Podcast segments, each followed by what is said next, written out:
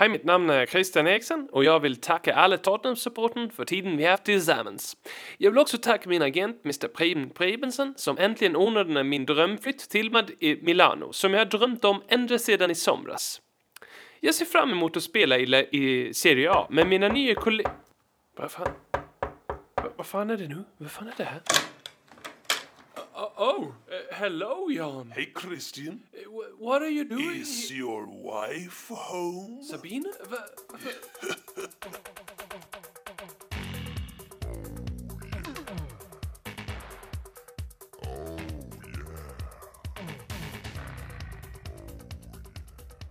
Du lyssnar på radioteatern Leddy Kings knä, ett eh, konstprojekt med sju år på nacken snart som behandlar eh, ångest, cynism och eh, kolhydratsladdad dryck. Robin heter jag och idag gör jag den här Tottenham-podden tillsammans med ingen mindre än den fyrsträngade ängeln som älskar pasta från Eskilstuna, Jocke Wallin. Just det. Vi- Vilken introduktion. Hur är läget? Läget är bra. Jag är lite förkyld sådär, men det är man ju. Hur själv? Det är väldigt bra, jag är ju väldigt nära Koksbukta. Ja, jag, jag, jag såg det.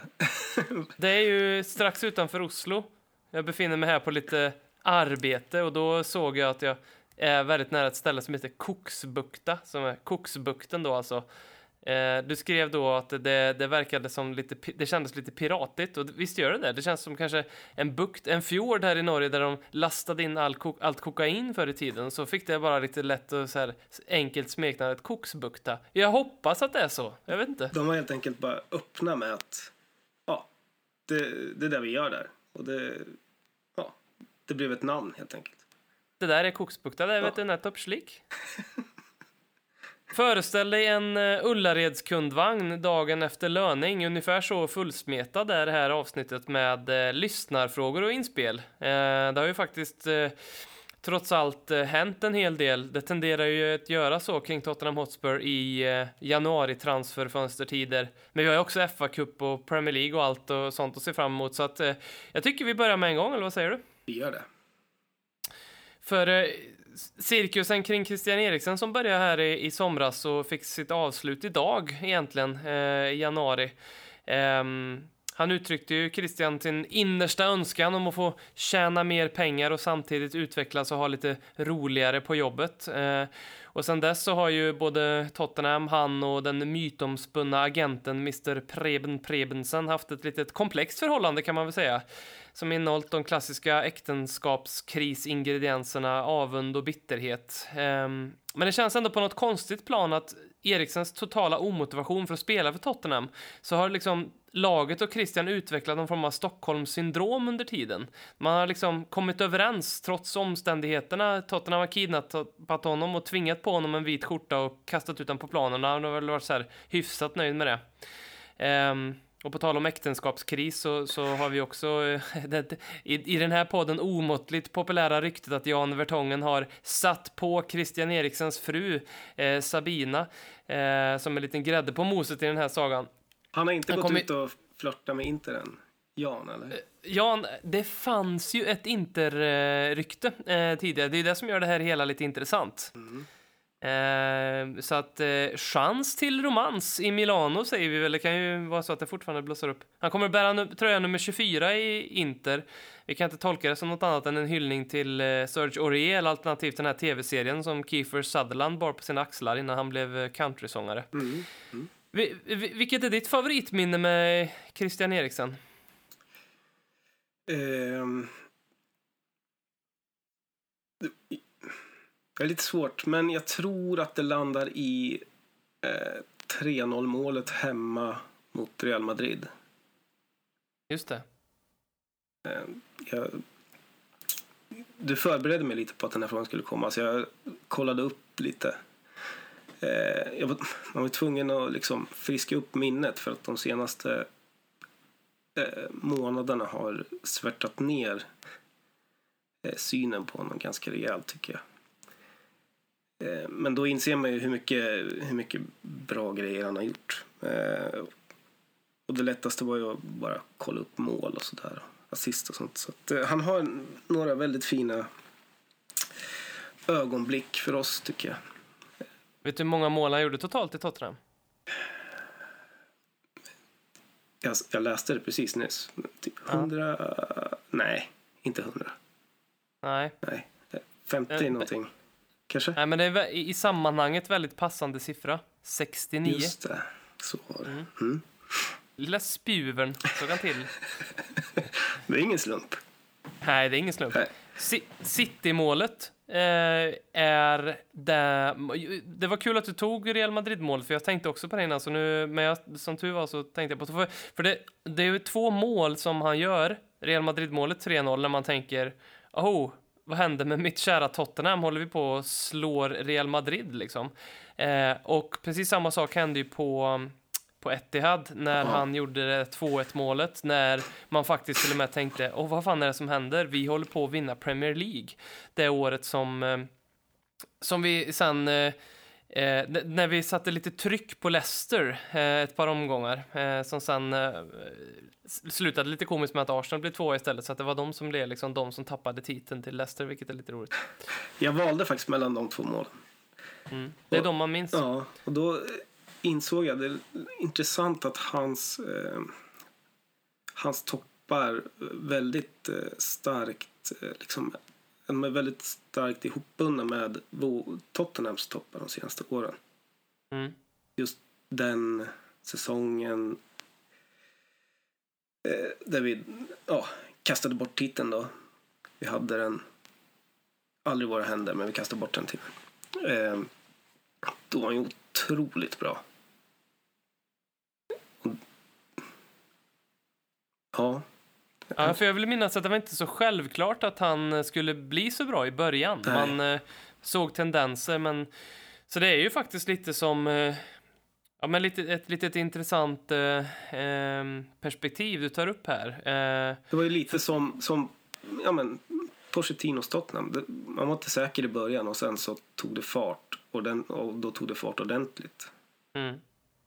Han är en liten sån eh, väder och vindspelare faktiskt. Och jag minns att jag under många perioder tyckte att det inte fanns en sån solklar plats i startelvan för honom. Eh, missförstå mig inte nu, jag tyckte att han alltid var tydlig, eh, liksom ett av de första namnen på eh, ja, förutom Harry Kane och Hugo Lloris ett tag som skulle starta matcher för oss. Men det var alltid sådär, eh, vart får vi egentligen bäst nytta av? Han, När han var som bäst egentligen så var han ju någon form av vänsterytter.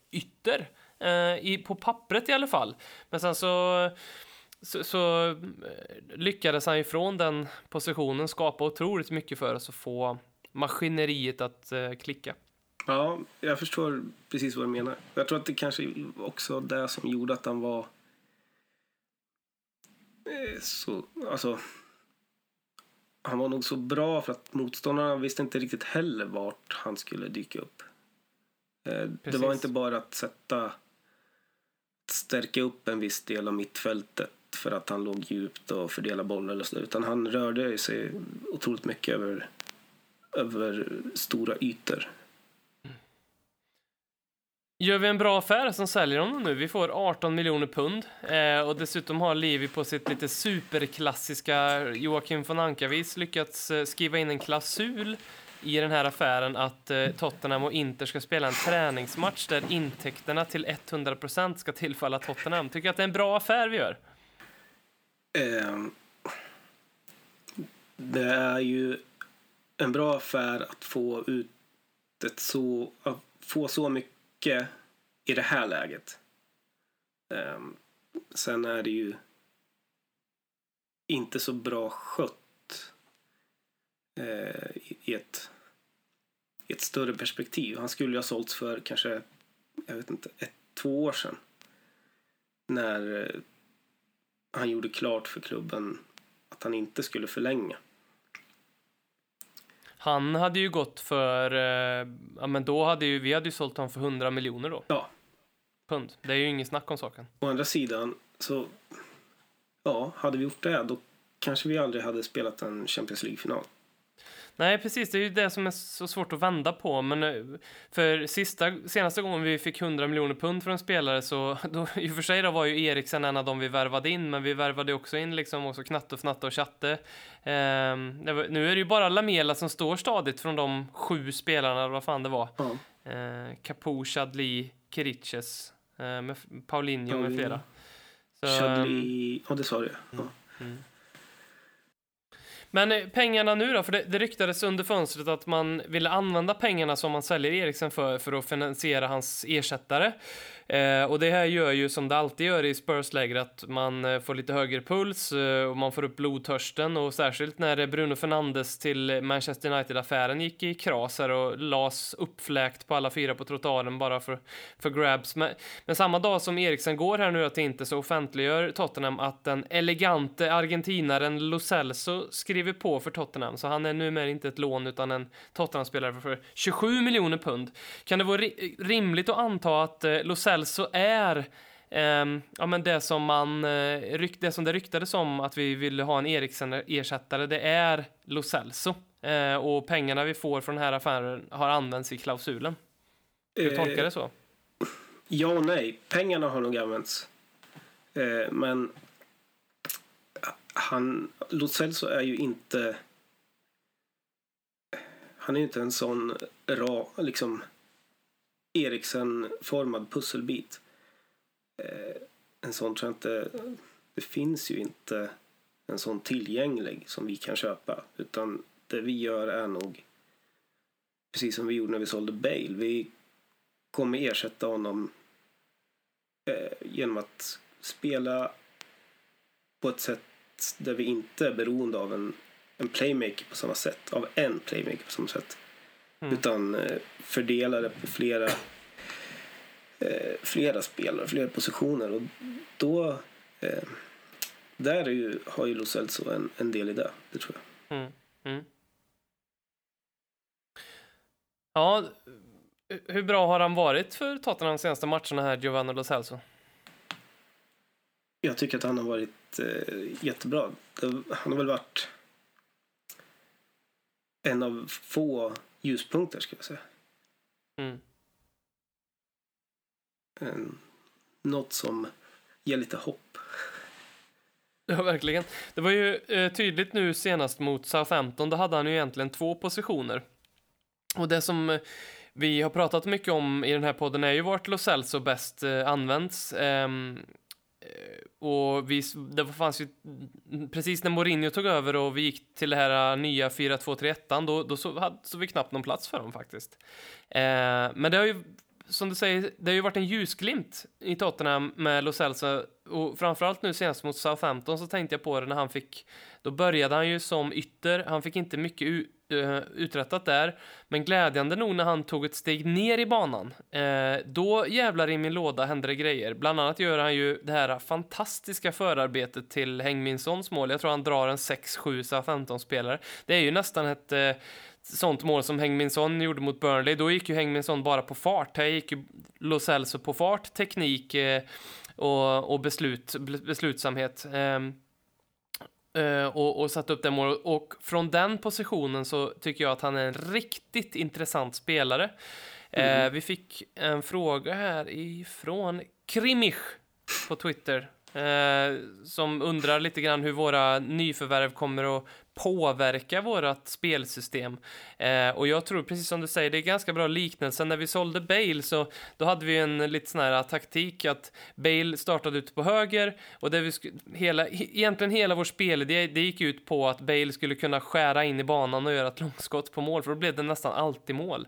Eh, och när Bale då liksom, så central han var, lämnade Tottenham, då öppnade det för eh, det här lite nya 4-3-3 som AVB försökte skapa, där Eriksen var en vital del på det centrala mittfältet. Han ville ju ha Sandro som defensiv eh, brunkare och Paulinho som eh, Förlåt, inte Sandro Capo var det väl som eh, defensiv Mm. brunkare och, och Paulinho som box-to-box och sen Eriksen som kreatör.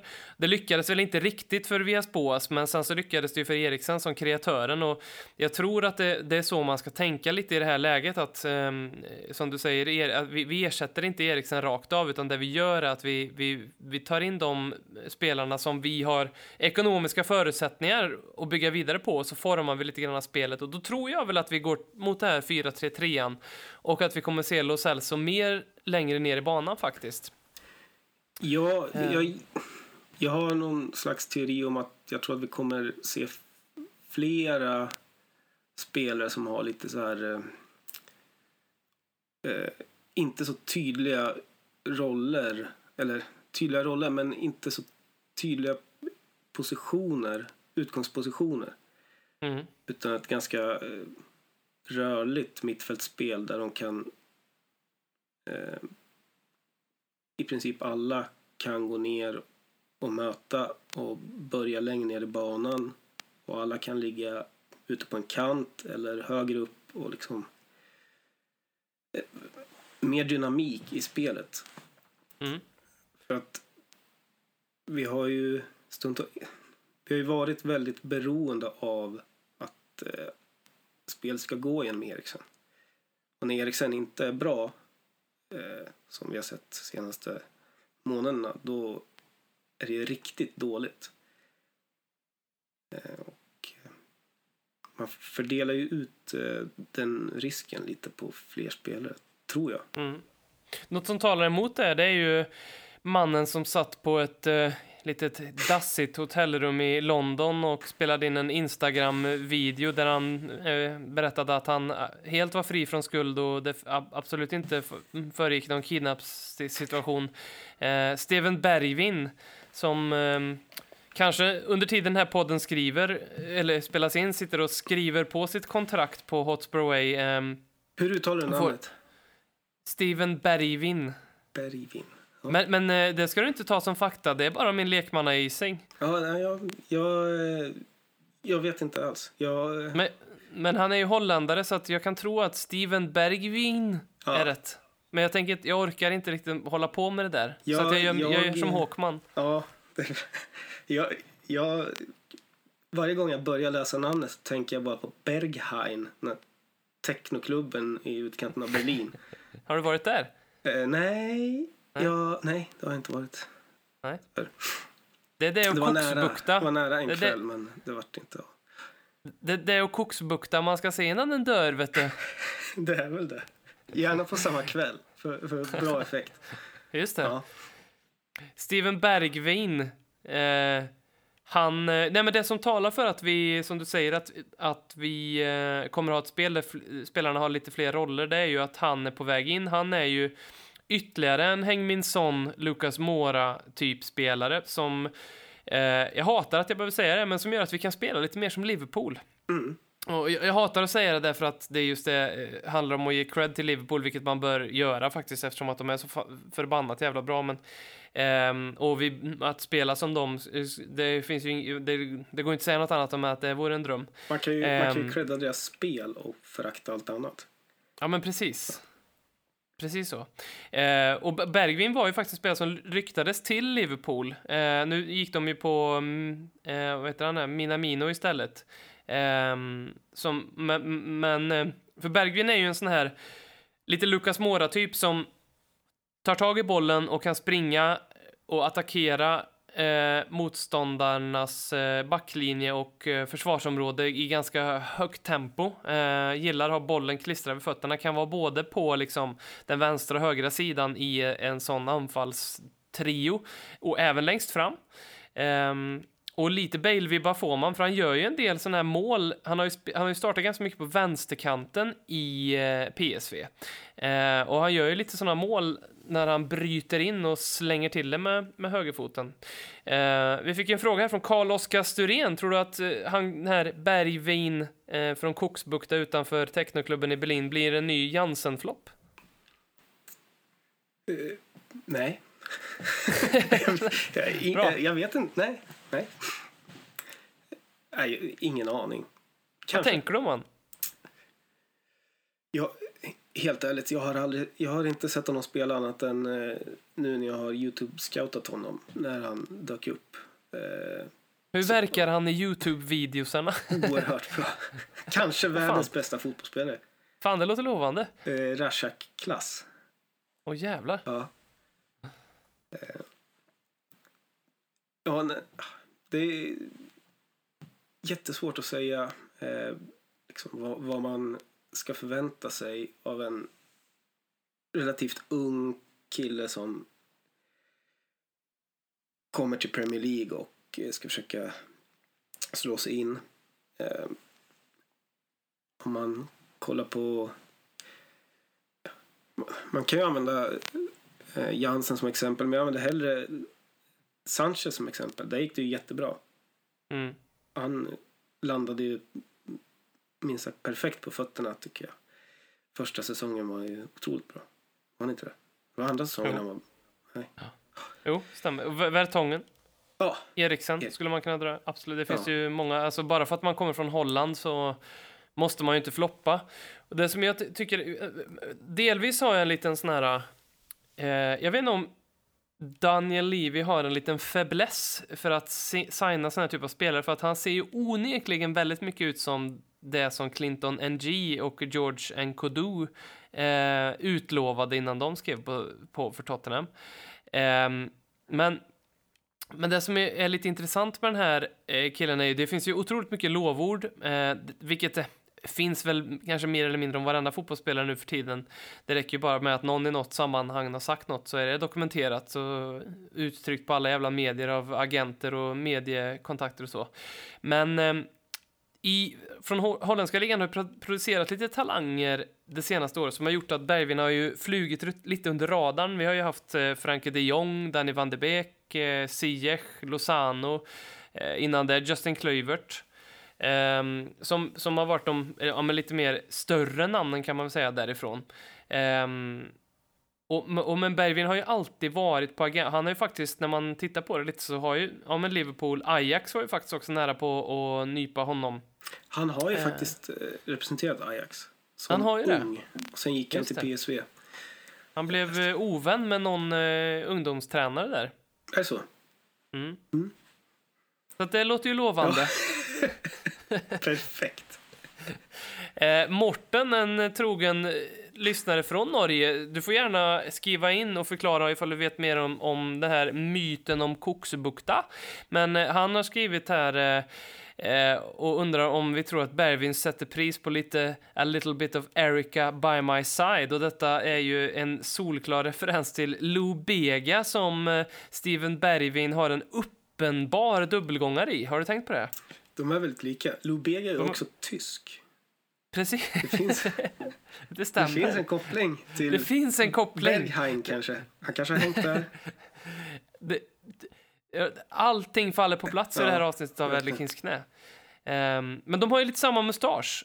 Jag, jag tycker det är ehm, i tider av fotbollsspelares frisyrer som jag låter så jävla gammal när jag säger, men som ser ut som skit rent utav, så blir jag lite, det piggar upp när det kommer en spelare som vågar köra lite mustasch. Eh, det har ju Bergvin gjort. Mer fokus på mustasch och mindre på hår.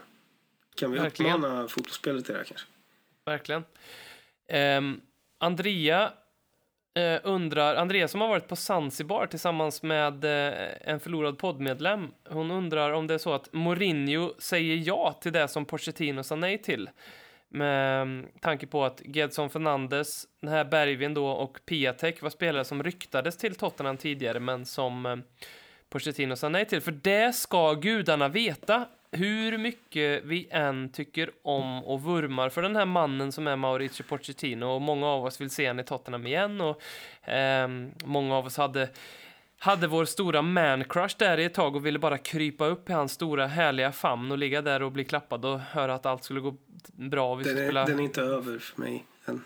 Den är inte det? Nej. Ja, men då ska jag sluta så att inte du eh, går tillbaka till något tidigare stadie här, men det ska gudarna veta att den här Mauricio Pochettino, han var ju också den som satte lite käppar i hjulet för Daniel Levy när det kom till transfers, för det ryktas ju från ganska säkra källor om att han eh, sa nej till väldigt må- många spelare, eh, av väldigt många olika orsaker.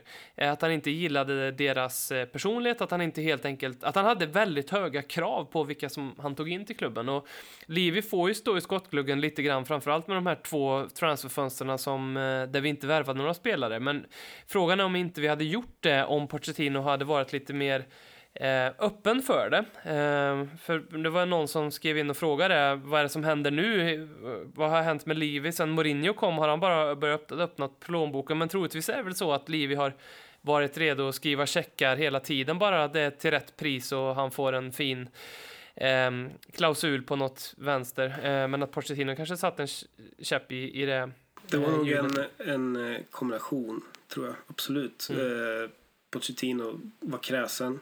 Kanske bränd av värvningar. Typ Jansen och Nkodu och eh, så vidare. Eh, och eh, Livy. Livi. Ja. Man vet ju inte. Det, är så lätt att tro att man har koll på all, allting som sker. Men jag tror att det är inte så enkelt som att, att Pochettino blev blåst av Livi. Nej. Nej. Det, det var ju trots han som var ansvarig för spelet. Det får man aldrig glömma, Pochettino. Så att man kan skylla på eh, uteblivna spelarvärvningar hur, hur länge man vill, men någonstans var det ju faktiskt han som skulle hålla, hans, vars ansvar det var att hålla spelarna motiverade och, och eh, spela bra fotboll. Så var det faktiskt. Men det, den, den, den eh, stigen vill jag inte vandra ner för långt, för det är fint också att romantisera den här mannen. Vad skulle du ge för betyg här? Isak undrar vad vi ger för betyg om vi får in eh, Bervin och Piatek på det här transferfönstret. Um, vi fick ju också in Gedson Fernandes på lån här tidigare. Vad, vad, Det, eh, om vi pratar då enbart nyförvärv så är det väl ett eh, jättebra fönster. Det är sällan man är så lyckosam i januari speciellt. Eh, men det hänger ju också Sen, sen den, med, med reservation sedan den januari när vi lyckades eh, signa Ryan Nelson och Louis Saha på deadline dagen båda två. På, på samma dag. Ja. Åh. Mm. Fortsätter. Oj, ja, det bara pirrar i kroppen nu när jag tänker på det. Ja, Det var en spännande deadline day. ja Det måste verkligen. man ändå... Ja, får man säga. Det var någon som, som... Det var ett stort namn som liksom ryktades då. Plötsligt började... Vad var det? Det var, ja... Jag tror att det var någon, typ någon från Spanien. Skitsamma. Eh, men det hänger nog mycket på vilka som försvinner också. Mm. Det finns väl eh, vissa uppenbara eh, som förhoppningsvis eh, går ut genom dörren. Men sen när du nämner Pietek så pratas det ju om att Milan vill ha Foyt eller Lamela i, som en del i affären. Eh, och eh, skulle någon av dem försvinna så, i alla fall för min del, så sänker det betyget rejält. Men, mm. vi, eh, fick ju, vi fick en fråga om eh, Peter, från Peter på Twitter vad som händer med Juan Foyt. Ehm, det känns ju som att han är lite körd för Mourinho. Ehm, och jag blir lite orolig för det. Dels ska jag säga, jag håller med dig om att eh, jag vill också ge betyg utifrån vilka som lämnar och jag förväntar mig att eh, Kyle Walker-Peters och Victor Wanyama minst lämnar. Eh, sen om vi kan skeppa ut typ en Parrot, Skip och ehm, just denna Foyt på lån, eh, då skulle jag säga, och ja, Rose måste lämna såklart också. Så vi, vi ska komma tillbaka till det och om hur jävla angeläget det är att han lämnar. Men skulle de, skulle de ehm, gå igenom så skulle det vara eh, mycket väl godkänt. Ehm, även, även om jag hade väldigt gärna velat sett en högerback eh, också eh, som Mm. kan försvara. Ehm, så, men det var en väldigt rolig grej som hände. Det höll på att bli...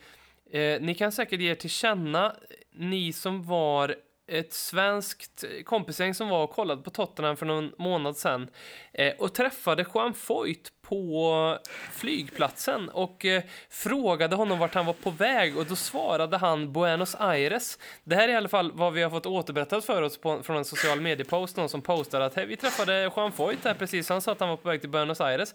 Vilket han ju absolut inte var för att typ dagen efter så var han i truppen till någon match. Eh, så att han trollade ju de här svenska Spurs-supportrarna. Jag skulle vilja veta mer om den här historien. Så att om du var en av dem eller om du har mer bakgrund till det får du gärna skriva in till, till podden.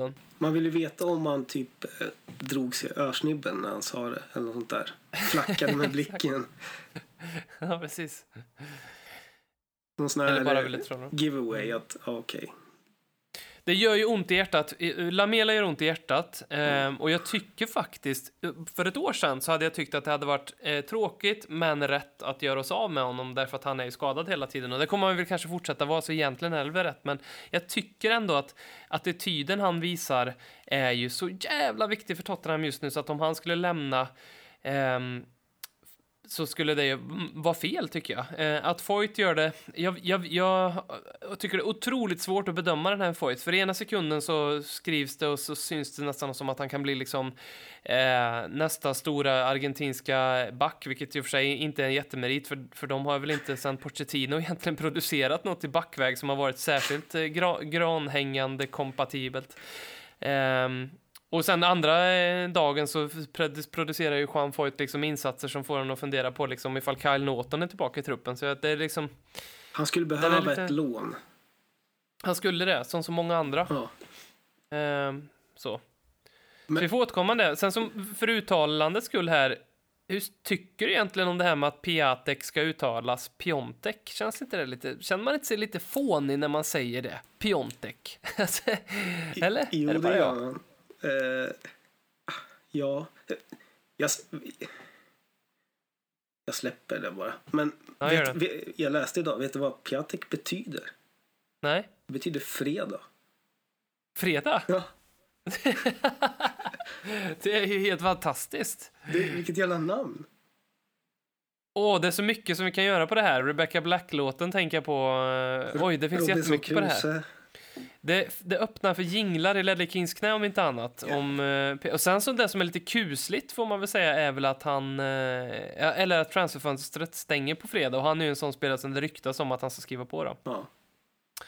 Men eh, för mig, om vi ska ge ett högt betyg på det här så vill jag de, eh, nu, då, och då pratar jag absolut högsta betyg, då, då tycker jag att Foyt, Skip, Parrot ska ut på lån, Wanyama, Rose, eh, Kyle Walker-Peters ska lämna klubben, eh, vi ska få in en anfallare, för det behöver vi som fan, och så behöver vi en högerback och vi behöver också en defensiv mittfältare, men det kanske sommaren får ta hand om istället då. ja, jag håller med Ehm. dig. På typ alla punkter tror jag. Tidigare i veckan kunde vi läsa i den eh, mycket trovärdiga och högst respekterade tidningen The Sun att spelarna i Tottenham tröttnat på José Mourinhos lite föråldrade metoder. De här eh, frågorna ställdes ju när det blev klart att han skrev på som ny manager också, att han kanske var en gammal hund som glömt hur man sitter och att han inte kommer lära sig heller eh, hur man gör det i Tottenham. Ligger det någon sanning i att José Mourinho kanske bara låter killarna köra idioten två gånger och sen två mål resten av träningen? Det har jag mycket svårt att se. Det tror jag faktiskt inte. Nej. Men tror du att, att det kan vara så att spelarna känner det, ehm, att de saknar lite, för det, om man tar eh, ytter, om vi pratar ytterligheter här, Mourinho kanske är en ny ytterlighet, men Pochettino var väl en ytterlighet när det kom till innovation och sånt, eh, med nya träningsmetoder och allt vad det innebär. Eh, och, och Mourinho känns väl inte som den typen, eller? Nej, kanske inte. Han... han om man inte nu liksom eh, motbevisar eh, en väldigt massa människor så kan man väl ändå säga att hans peak har passerat. Mm. Eh, så att han på så sätt inte är speciellt nytänkande. Men eh, ja, det, det återstår att se förstås. Men jag tror inte att... Eh, jag tror inte att spelarna känner så här redan. Det, det, Det- kan det säkert finns ske, men jag tror inte liksom... Hur länge har han varit klubben nu. Det är... Ja, det är inte länge och tre månader snart. Så att, eh, Nej, vi ser igenom det här Danny Rose. exakt. Först så sitter du och pratar med The Sun om att du är tvungen att googla eh, Tottenham nyförvärv. Sen så sitter du med The Sun och pratar om att eh, du baske mig inte ska lämna klubben utan du ska hedra ditt kontrakt och klubben ska hedra ditt kontrakt också. Du tänker inte lämna förrän, förrän eh, det har gått ut. Och sen så helt plötsligt kommer en anonym källa eh, till The Sun och berättar att man har tröttnat på träningen. Och detta kommer ju bara dagar efter det att Danny Rose lämnades utanför truppen mot Watford, tror jag det var. Eh, och eh, José Mourinho, det här är ganska anmärkningsvärt att det här inte har blivit en större grej av faktiskt, men José Mourinho fick ju frågan sen om eh, varför Danny Rose inte var med i truppen. Han sa att han var skadad, och vilket det visade sig att han inte var. Um, och då kom ju sen det här i, i The Sun. Och allt det gör ju att om vi tycker att Christian Eriksen liksom har kletat till det lite på slutet i Tottenham så är det ju ingenting mot vad liksom Danny Rose jag kunde typ förlåta honom första gången han gjorde det här, eh, den här The Sun-intervjun, men nu har jag liksom börjat tänka så här, det är många som tycker att Daniel Levy borde lämna den här klubben och att det skulle kunna vara det bästa som kunde hända Tottenham, men jag tror det absolut bästa som kan hända Tottenham, det är att Danny Rose lämnar. Mm, jag förstår vad du menar. Jag, vet, jag tror att det finns nog ingen spelare i, i truppen, inte ens när Eriksen var kvar, eh, som jag har så mycket kluvna känslor för som Danny Rose. Jag liksom älskar honom och eh, respekterar honom så otroligt mycket för eh, hans öppenhet, hans ärlighet och hur han har pratat om eh, sina psykiska problem. Mm. Eh, och samtidigt så nu, nu utgår vi från att det är han som är den här källan till Desan. Det, det vet vi faktiskt inte. Men eh, det känns ju som att han klantar till det eh, så ofta. Och det, det kanske... Liksom, det hänger väl ihop kanske. Jag vet inte. Mm. Eh, det pratade om, han om ju tidigare att han har för mig att han diskuterade den här intervjun och liksom förklarade att han eh, att det var mycket berodde på att han inte mådde bra. Och jag tror att ja, som sagt, jag tycker otroligt mycket om honom för att han är så öppen och rak. Men jag vet inte. Man, man vill inte att han ska vara så rak om sin klubb. Nej. Nej, och sen så tror jag som fotbollsspelare så han har inte varit sig själv sen den där skadan han fick eh, eh, för något år sedan här. Eh, tycker jag heller. Och så att, att skeppa honom Thanks for the memories lite grann. Han har ju för fan varit här i tio år typ. Ehm, Det, är det, jag skulle, det bästa som... Bästa slutet på den här historien det är ju typ att han eh, går ut på lån och sen kommer tillbaka och eh, eh, jag vet inte ber om ursäkt för, för de misstag han har gjort och vi förlåter varandra och sen så får han en testimonial och sen så är det klart. Och så. Och i, går vi, i den går vi iväg hand i hand i, i solnedgången. I, I testimonial så arrangeras det. Då flyger man dit Manuel Almunia på helikopter så att han får boxa ut en boll från straffområdet som Danny Rose får dra till på volley så arrangeras det målet. Och så behöver man göra typ 128 takes för att det ska gå in igen. Ja, och sen går Rose runt efteråt och dricker öl inne på planen. Just det, det är ju vackert. Vackert minne man en. Chelsea-tränare. Just det, mycket vackert. Wilmer på Twitter undrar om eh, José är eh, rätt person att leda Tottenham i den här generationsväxlingen vi står inför.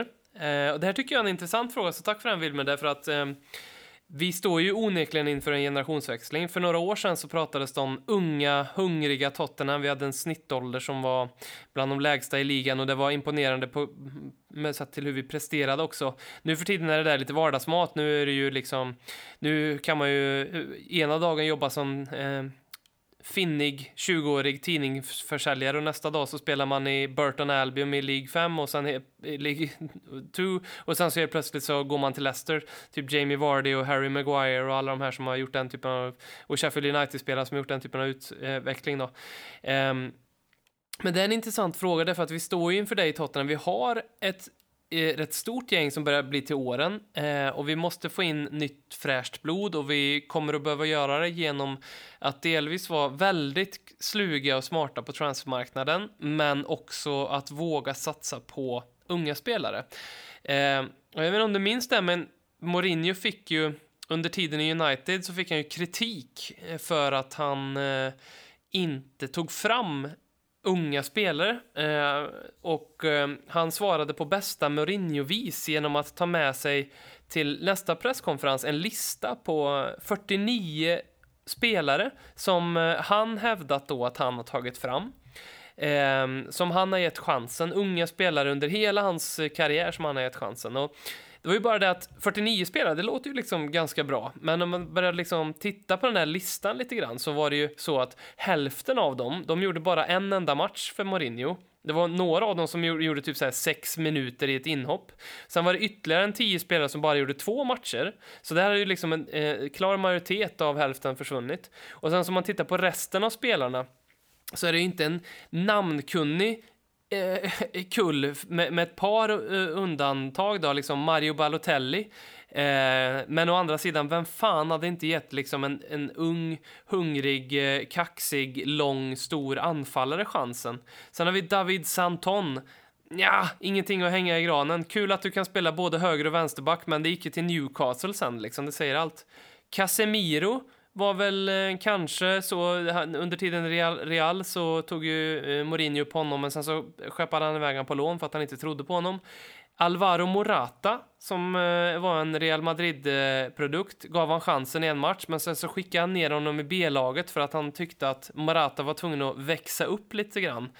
Sen har vi ju Ruben Loftus-Cheek som eh, eh, Mourinho gav chansen i Chelsea, men han fick väl en eller två matcher och sen så gick ju Mourinho ut i en presskonferens och gjorde som Mourinho brukar göra. Kastade honom under bussen och sa att jag förväntar mig mycket mer från en ung spelare än, än vad det Ruben Loftus-Cheek har visat för mig.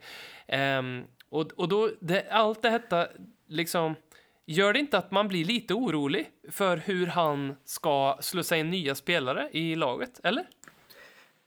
Jo, och det var ju Just det, det var en intressant fråga för det var precis eh, en av de första liksom, frågeställningarna som dök upp i huvudet när när Mourinho blev klar var ju just den här eh, generationsväxlingen som vi måste göra eller utrensningen eller vad man nu vill kalla det. Äh, återuppbyggnaden av laget. Ja, är han rätt person för det? Det, det återstår att se. Men eh, jag, eh, jag är nog fortfarande lika tveksam som jag var när han tog över. Jag, han kan det säkert, men han har inte det, det han har inte haft det arbetssättet på liksom i de senaste klubbarna han har varit. Det är ju bara resultat och eh, ja, krävs det snabba lösningar snarare än långsiktigt arbete så då är det liksom då är det de metoderna han använder. Det som är viktigt tycker jag när man tar det perspektivet, jag håller med dig om det.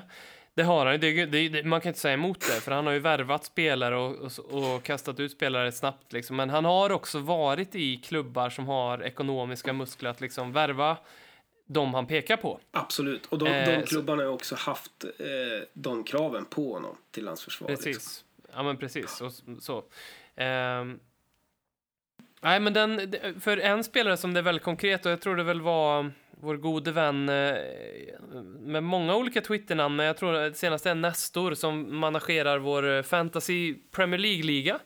Som han gör på ett fenomenalt vis, som har gjort till och med att jag går in varje vecka. Det, det, är förmodligen en av de enda sakerna i mitt liv jag har haft kontinuitet i, så är det den här säsongens Fantasy Premier League-liga. Så tack för det. Hur ligger du till? Um, jättekast. Vi är väl typ 400 i den där jävla ligan. Jag är väl typ 217 eller något sånt där. Men jag går likväl in varje vecka eh, och väntar på mitt genombrott.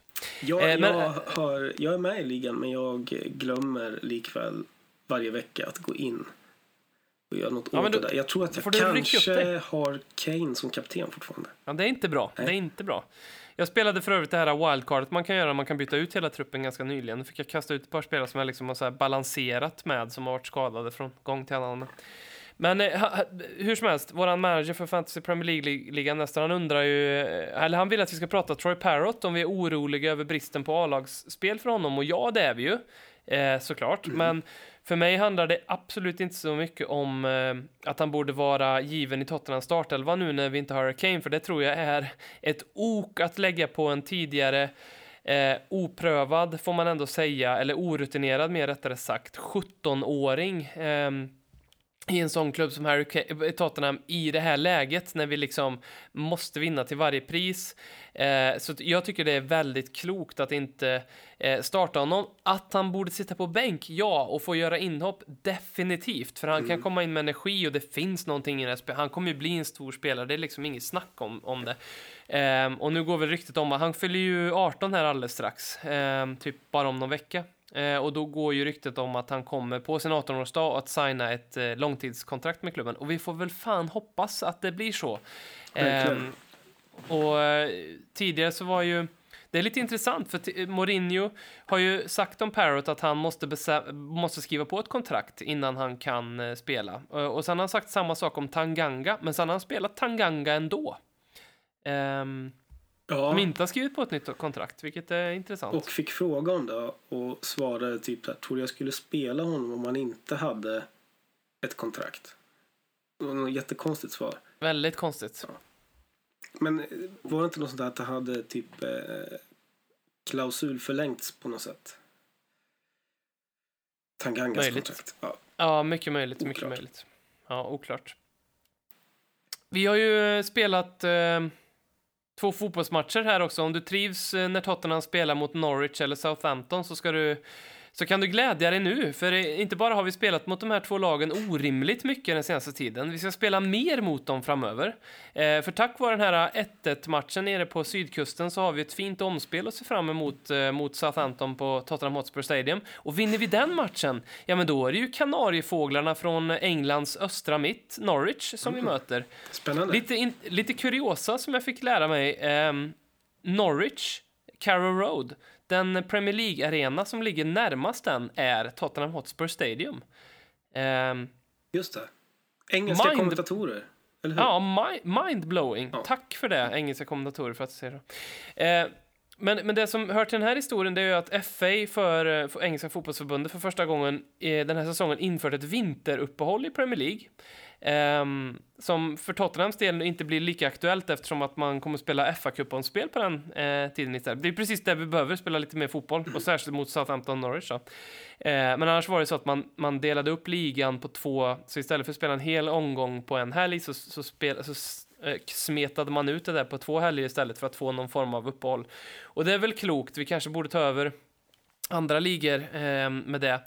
Jörgen Klopp, han har också åkt på omspel eh, tack vare med att man med nöd och näppe klarar 2-2 borta mot Shrewsbury, eller som Eden Hazard en gång kallade dem, Strawberry. Ja. Eh, Klopps, Klopp sa ju efter matchen att de tänker respektera uppehållet och matchen kommer att ledas av hans eh, U23-tränare och ingen A-lagsspelare kommer att spela. Vad tänker du om det uttalandet och eh, bör Tottenham göra likadant? Det, är- det är ju helt... Eh, jag tycker det är sjukt. Att, Att, att, eh, att göra så. Att säga så och att göra så. Från Klopp alltså? Ja, Varför då? för att de har satt sig i den där situationen själva. Det är väl inte FAs fel att de inte kunde slå Strawberry. Eh, We couldn't beat Strawberry, we have to play Strawberry again. ja, så enkelt är det. Eh, och jag tycker att eh, liksom... Man pissar lite på kuppen som institution och tävling genom att, eh, genom att göra så.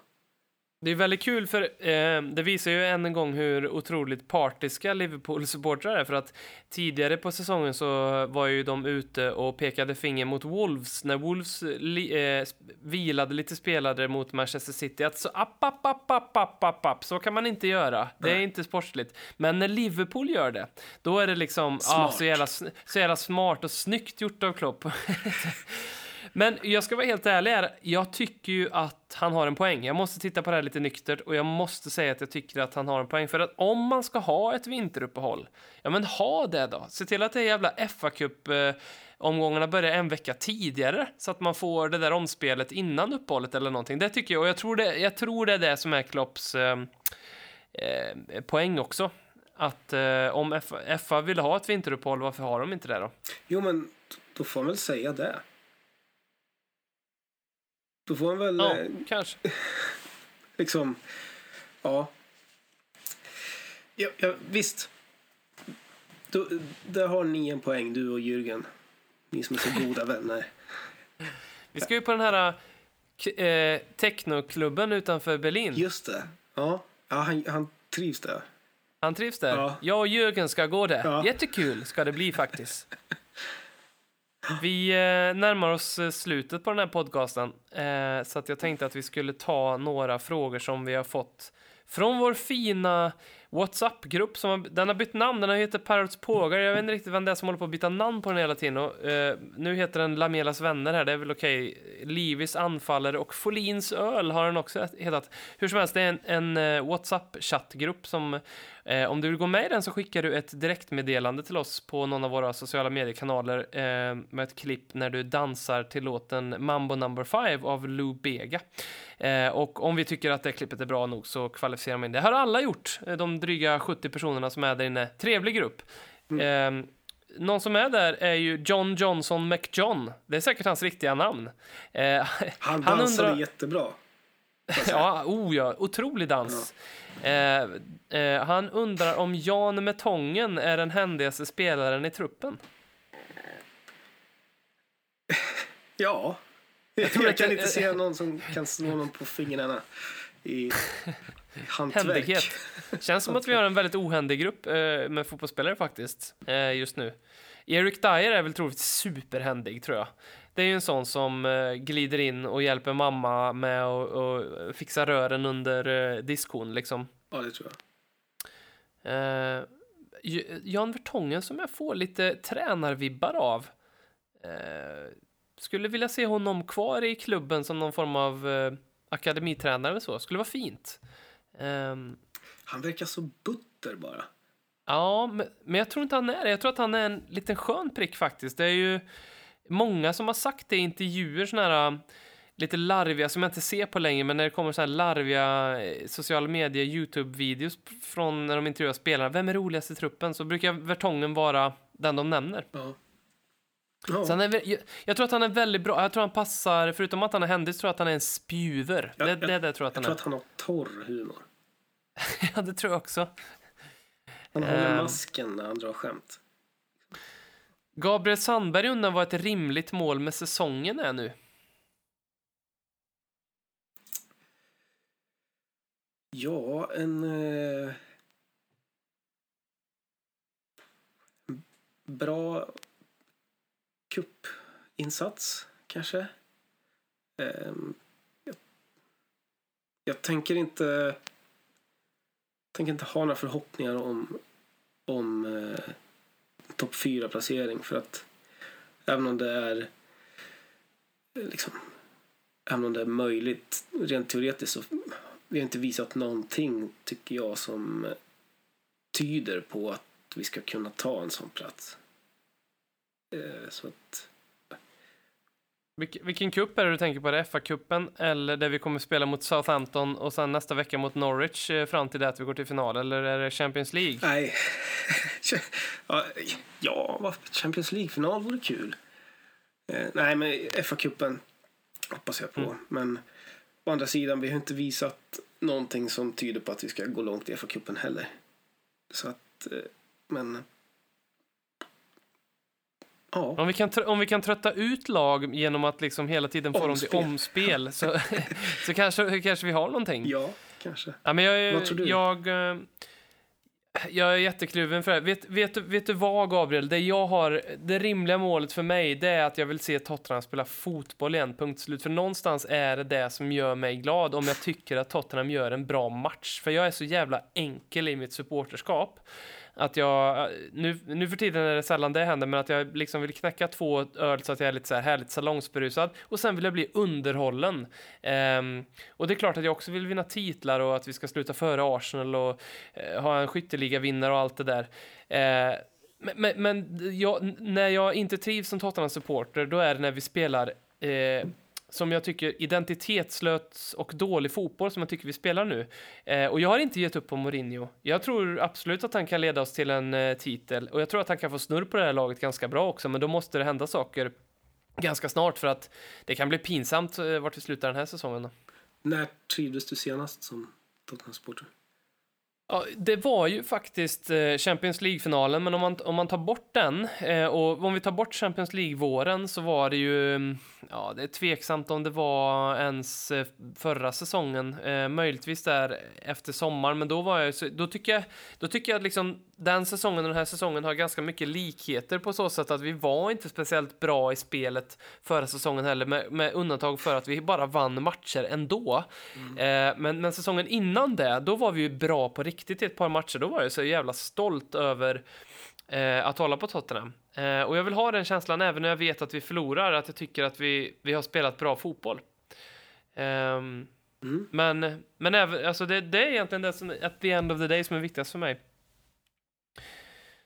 Sen ska vi avsluta med lite, ehm, eh, eh, vad heter det? Folkbildning. För det är nämligen så att Felix Östberg undrar om man kan ta sig in på Hotspur Way, Tottenhams träningsanläggning. Han ska dra till London och kolla på fotboll. Eh, och det kan han ju såklart, men eh, det kan han inte räkna med att göra om A-laget har träningar. Däremot om eh, eh någon av ungdomslagen, det är ju, vi har väl två ungdomslag egentligen, U18 och U23, som man kan kolla på som spelar. Och då eh, är ju biljetterna gratis. Och hur tar man sig dit då? Jo, men då ehm, då, då åker man till ett ställe som, som heter Turkey Street. Ehm, det är egentligen det tredje stället i den här podden som dyker upp som har ett roligt namn. Det var ju först Koksbukta, sen var den där Berlin-klubben och sen, ja, precis, och sen nu Turkey Street då. Ehm, men då åker man till Turkey Street, från Liverpool Street, med, med tåg helst, och så går man en promenad där. Ehm, slå in skiten på Google Maps är det enkla. Men det finns en sån här urtypisk supertrevlig brittisk pub. Ehm, så som brittiska pubbar ska vara. Ehm, om man bara åker till London och går på pubbar då är det lätt att man kan åka därifrån och tänka äh, nej men pubkultur det är ju fan ingenting. Men Jo, det är det absolut visst. Engelsk landsbygd behöver man inte åka så långt för att få uppleva. Det kan man faktiskt uppleva alldeles strax utanför Tottenhams eh, träningsanläggning Hotspur Way på puben Pied Bu- Bull. Är det lågt i tak? Su- Det är lågt i tak. Ah, det är en sån här stor pub som du vet ligger, den ligger, det är ett eget komplex så att säga med parkering och sådär. Så, som en brittisk pub ska vara, här superbrittiskt hus. puts- Parkering, det är fint. Ja, det ska vara en parkering. ja, men du vet, och så kommer man in och så är det liksom en bar eh, med liksom så lite ale som det ska vara på en brittisk pub med lite olika sorter, kanske någon lokalt, fy- fyra tvåor det mesta. För så, det, är så, det, det är så det ska vara. Ehm, Folk i tweed. folk i tweed, garanterat. Och, och troligtvis ganska mycket Tottenham-relaterat på den där eh, puben som har hänt där, tänker jag. Så att jag kan tänka mig att det kan finnas lite, lite roliga stor stories som hör om. Eh, så gör det. Eh, men kom ihåg då att eh, ring och kolla om du kan få biljetter till en U18 eller U23-match. För det är, så vitt jag vet och sen, sen jag kollade sist, gratis då. Och scouta då. Och eh, hör, av, Ja. hör av er med, med era fynd. Hör av dig till podden och ehm, gärna ifall du hittar en högerback. Dennis Sirkin är väl en, han är ju vänsterback han i och för sig då. Ehm, när vi ändå pratar, pratar ungdomar. Danny Rose Eh, kanske kommer spela. Danny Rose kanske är där. Eh, ni kanske går till puben Pied Bull. Då tror jag att det kan bli ett av de absolut bästa samtalen i modern tid om, om du tar en, en pint med eh, Danny Rose faktiskt där. Ja. Du Jocke, jag skulle vilja tacka så otroligt mycket för eh, den här timmen här tillsammans. Det vill jag också göra. Tack. Ehm, och så ser vi väl otroligt mycket fram emot Manchester City här till helgen. Vad har du för känsla inför den matchen? Ehm, jag, jag tänkte säga ja, jag har väl panik, men det har jag inte. Nej? Nej. Eh, ja, nej, ingenting. Jag, jag känner lite så här, jag var inne på det här för någon podd sen och jag känner så fortfarande att eh, jag är ganska övertygad om att Eh, jag är inte lika övertygad om att vi kommer förlora den här matchen, men, men troligtvis. Däremot så är jag väldigt övertygad om att vi inte kommer att, det inte kommer att rinna iväg, för det gör inte det längre. Det kunde göra det under Pochettino, eh, men under Mourinho så får vi helt enkelt inte stryk med 5-0. Och även om vi får stryk med 2-0, eh, som egentligen är, är, är tre eh, eh, eller noll poäng alltsammans så, så är det stor skillnad tycker jag att, att få så här pisk verkligen. Eh, det är ett litet fall framåt. Eh, to dare för is to hemma. do. to dare is to do. To yeah, lose is to. Konsekvent, inkonsekvent. Life seven. Bästa som någonsin hänt. Du kommer aldrig bli dig själv igen. Tack så mycket för att ni skickar in frågor och eh, interagerar. Eh, vi älskar som vanligt. Här flödar hybrisen. Leverpoddar på nytt igen. Du kommer aldrig bli dig själv